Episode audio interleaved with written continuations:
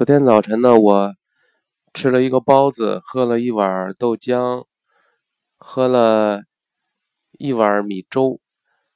啊，昨天中午呢，在单位食堂吃的，吃了三三块饼，吃了两份素菜。因为昨天中午食堂的那个肉菜，我实在是不太爱吃，倒不是说一定不要吃。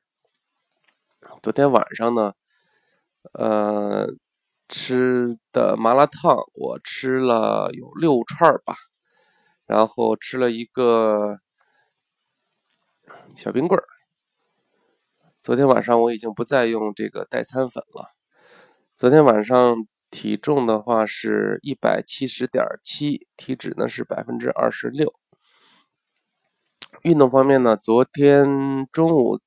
呃，走了有四公里，就是在外面快步走，走了有四十分钟。昨天晚上呢，走了有两公里。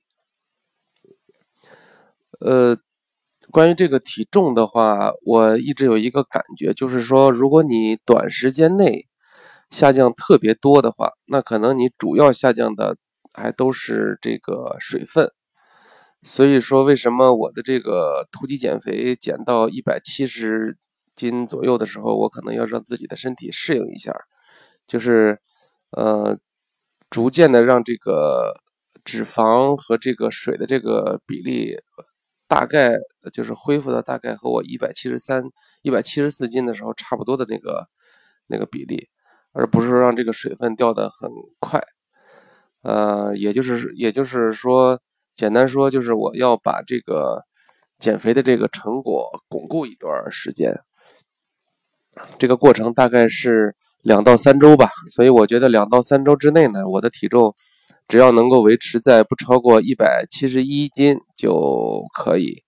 这就说明我的体重已经从之前的一百七十三到一百七十五降到了一百七十斤左右这个状态，好吧，今天就这样。